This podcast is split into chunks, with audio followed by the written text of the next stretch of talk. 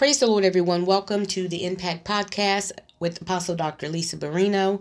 And we want to thank you for being a part of our listening audience on today. We are continuing our study in understanding the prophetic dimension, and we've been talking about evaluating the prophets. Today, we want to talk about prophetic manifestation may originate from three distinct sources. Let's pray. Father God, we just bless your holy and your righteous name on today. We thank you, Father God, for giving us ears to hear um, and a heart to receive what the Spirit is saying unto the church in this hour as it pertains to the the, the movement and and and the um, functioning of the prophets in the earth. We ask, oh Father God, that you would bless your word, sanctify your word in our heart, oh Father God, that it would not return to you void. In Jesus' name, Amen.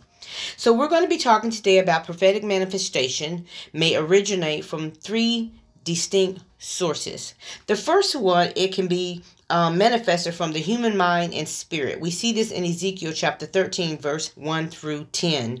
In Ezekiel chapter 13, God calls upon the true prophet of the Lord to speak against the false prophets who prophesy out of their own hearts and, and who concoct a self deceptive, self originated word.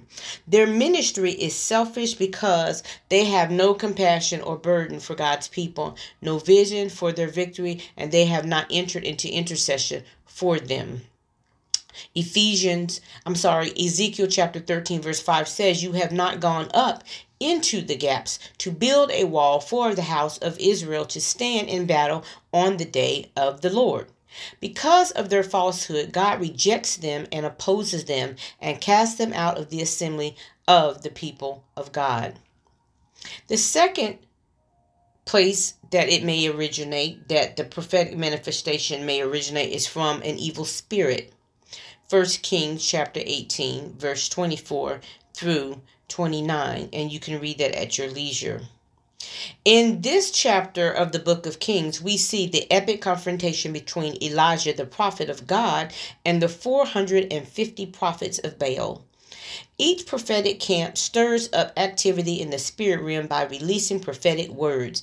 Elijah's words bring down the power of the everlasting God. The words of the false prophets of Baal remain unanswered. The same Hebrew word naba is used to describe the prophesying of both groups of prophets. In that Old Testament in that Old Testament, to prophesy simply meant to release a word while under the spiritual influence. False prophets can prophesy also under a false influence.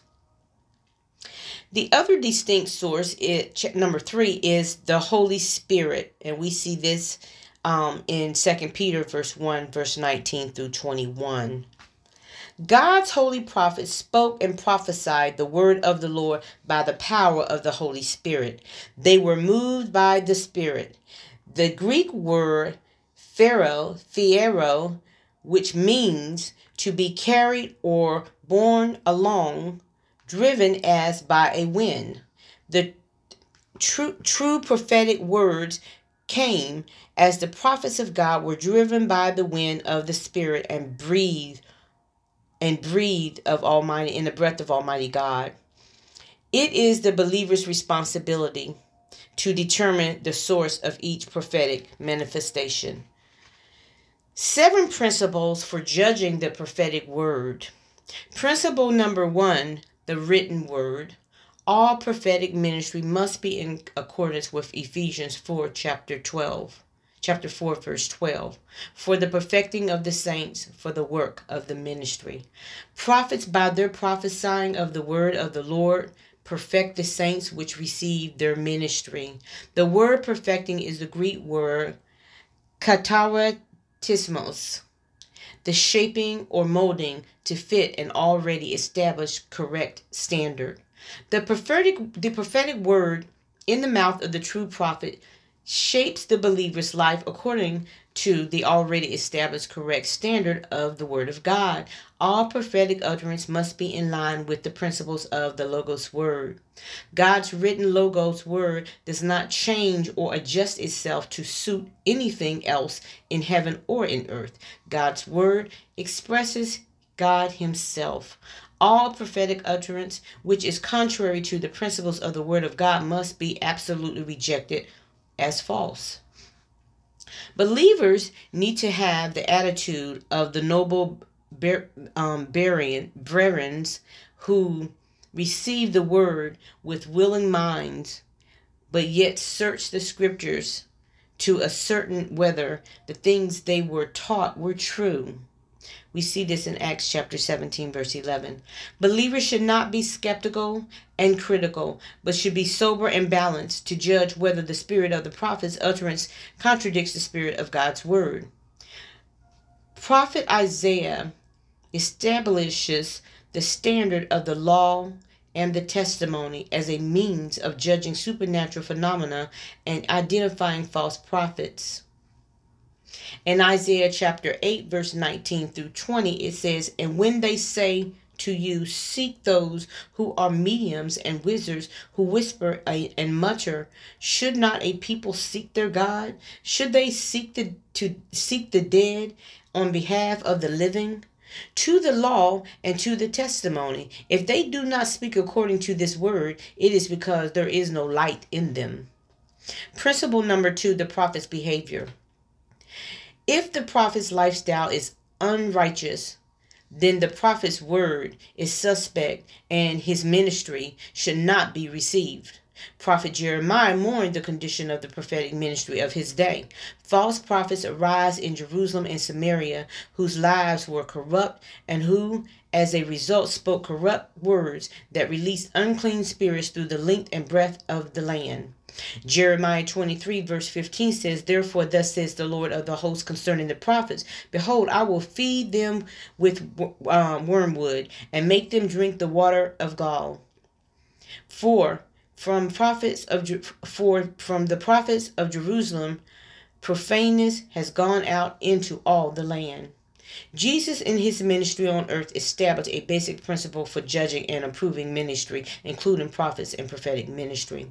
Matthew chapter 7 verse 15 through 16 says, "Beware of false prophets who come to you in sheep's clothing, but inwardly they are ravenous wolves. You will know them by their fruit. Do men gather grapes from thorn bushes or figs from thistles. Jesus established established that life produced is a is an important basis for judging true ministry. We must judge by fruit, not by external appearance. Internal character must be related to external ministry. And unfortunately, a lot today, we see this a lot today where we judge, we, we invite prophets into our church because they look good and because they're able to um, be very um, articulate in, in their speech and what they say, but we don't judge them by their character, by how they live, how their lifestyle um, is. And a lot of times we are aware of their lifestyle because some of their lifestyles is not of God. It, be, it becomes public, but we still paid them thousands and thousands of dollars to come into our houses to speak an unholy and an unpure word. And God is not pleased with that. The purpose of calling and and ordination and or, ordination is not primarily to um, demonstrate gifts, but to bring forth lasting fruit. John chapter 15, verse 16. Principle number three the exaltation of Jesus Christ. Even be- before Paul begins to identify identify the gifts and to reveal how they are given and operate, he establishes the principle of prim- primacy all Holy Ghost inspired ministry has as its first primary priority the exhortation of Jesus Christ. 1 Corinthians chapter 12 verse 13. Jesus in his earthly ministry provided us with the true ministry example. In all that he said and did, there was powerful proclamation of the Father's glory, truth and power in our ministry all that we say or do glorifies not our own flesh, but the Lord. 1 Corinthians chapter 1, verse 29 through 31. The true spirit of prophecy will always exalt and glorify the Lord and manifest powerful testimony of Jesus Christ. The testimony of Jesus is the spirit of prophecy, Revelations 19, verse 10. Principle number four fulfillment of the word. Fulfillment of coming fulfillment or coming to pass is one indication of whether a prophetic word ministered is true or not. Deuteronomy chapter 18, verse 22 says, When a prophet speaks in the name of the Lord, if the thing does not happen or come to pass, that is the thing which the Lord has not spoken. The prophet has spoken it presumptuously. You shall not be afraid of him. True prophets speaking the true word of the Lord will be justified by the coming to pass of the spoken word. However, we must take special note of one powerful exception to the rule of fulfillment, and these conditions are found within the content character of the word itself.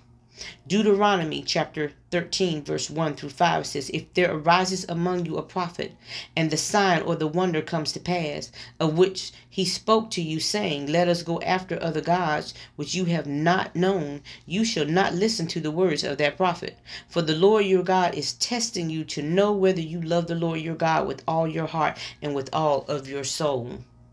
The law of fulfillment is only applied when the prophetic word is in accordance with the principles of the Word of God. Biblical truth application always takes precedence over every physical sign manifestation. Principle number five the test of agape.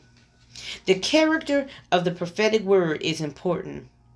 Paul in 1 Corinthians chapter 13 declares that the absence of agape in, invalidates the effectiveness of spiritual ministry. Believers may judge ministry not only by the accuracy of the word delivered, but also by the spirit or inner character of the word. The spirit of condemnation is not the spirit of God. Romans 8 chapter Romans chapter 8 verse 1. The prophet may speak a word of righteous judgment, correction or rebuke, but it must always be in the character of Jesus Christ and with the aim to restore. Principle number 6. The inward witness. All believers are indwelt by the Holy Spirit and can inwardly witness to the truth. Romans chapter 8 verse 16 and 1 John 5 10. The inward witness is a feeling of assurance or a conviction of agreement in our spirit that validates what is being manifested or originating in the Holy Spirit. The Spirit of God in us can indeed witness powerfully to, to us of truth and lead us to discern and validate things that are true. John chapter 16 verse 13, 1 John chapter 2 verse 20 and 27. However, while the witness of the Spirit of God is infallible and consistent, human re- receptivity is often flawed and fallible. Believers should not rely solely on the inward witness to judge and test prophetic ministry, but should use it together with the other principles outlined um, to come to a firm position about the prophetic ministry being tested. The final principle, number seven, confirmation. Second Corinthians chapter 13 verse 1 says, This will be the third time I am coming to you by the mouth two or three witnesses. Every word shall be established. Word here is rhema. Paul is not talking about the logos word, but about the the particular spoken situational word, the Rhema word. The apostle advises that confirmation establishes in the heart of the believer the truth of the Rhema word received. It is a good practice to wait on God for confirmation of all prophetic ministry received. Glory to God. Father God, we just want to thank you for this word and for this teaching on understanding prophetic dimensions and evaluating the words of the prophets. I pray, oh Father God, that your that your word will dwell richly in the hearts of your people and that as we as prophets prophesy that we will speak from the mouth of God, from our mouths to the ears of the people. Let your word rest upon us in all truth and wisdom and understanding. In Jesus' name, we thank you. Once again, we want to thank you for being a part of the Impact Podcast on today with Apostle Dr. Lisa Barino. And we pray that something that has been said or released over this podcast will bless you and help you as you continue your journey in prophetic ministry. God bless you. Amen.